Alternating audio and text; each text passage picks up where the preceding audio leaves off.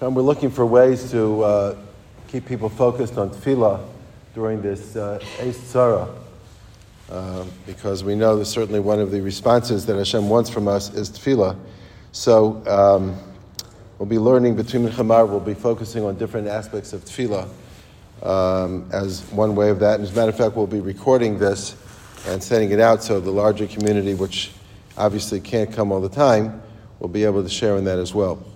Um, uh, some of you may have heard uh, Ner Yisrael sent out a message from the Rosh Yeshiva to the alumni last week, uh, urging a focus on a particular area. And um, so what, I want to pick up on that. He, he talked about the idea that when we are asked to be, to, I'm, I'm paraphrasing, when we are asked to be awakened by the events uh, that grab our attention like this, that, um, they, that we want to realize when we're not, we're not, that we're not always really so awake, that very often we're going through the motions, mitzvahs anashim malumada. And so he suggested, and based on the way the Tur presents the idea of a hundred brachas, that we focus on brachas every day. A hundred, that a person is obligated to recite a hundred brachas every day.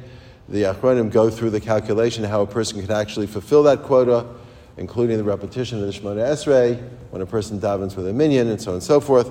But the idea of saying Baruch Atah Hashem Elokeinu Melech HaOlam, actually acknowledging HaKadosh Baruch Hu as the sovereign of the universe, and doing so with thought, and actually articulating the words carefully.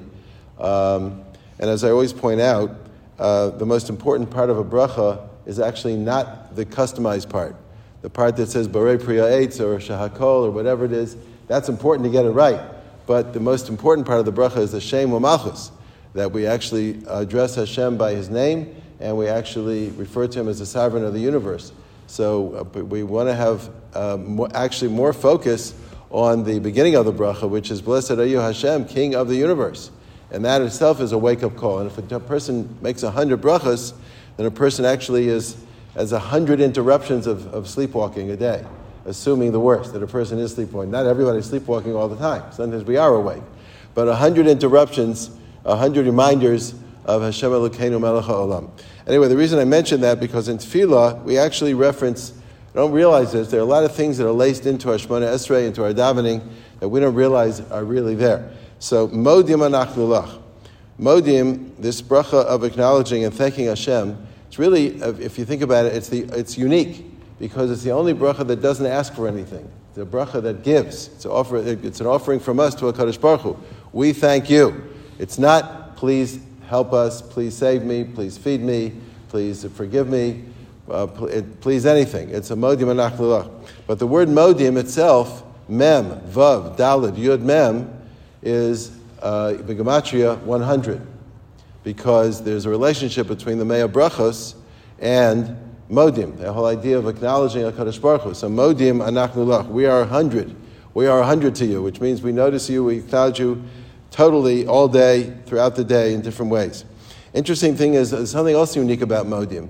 Why is it that in the repetition of the Shemona Esrei, all of a sudden, we're supposed to be sitting there uh, listening to the Shliach Tzibur who's repeating the Shemona Esrei, and all of a sudden, there's this thing called the Tzibur actually doing something. What, what do you mean? We're supposed to be answering Amen and Baruch Hu V'Shemo? Why are we saying some tefillah in the middle of the repetition of the Shemona Esrei?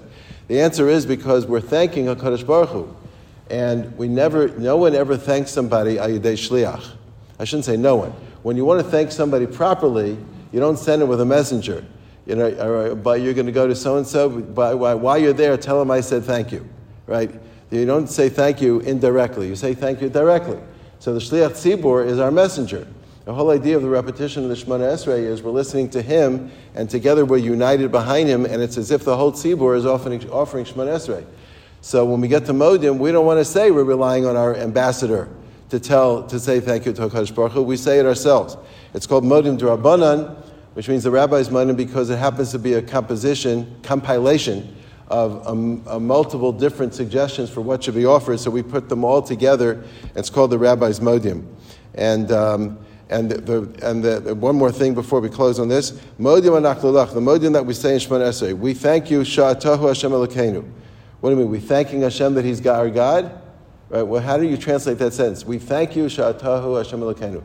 So the Mefarshei Hasidah say that we thank you that we have the privilege that you actually want us to worship you, that you actually want us to acknowledge you as the sovereign. We thank you that of all the people in the world, we're the ones that you're counting on for tefillah. So we thank you for the privilege of actually coming before you.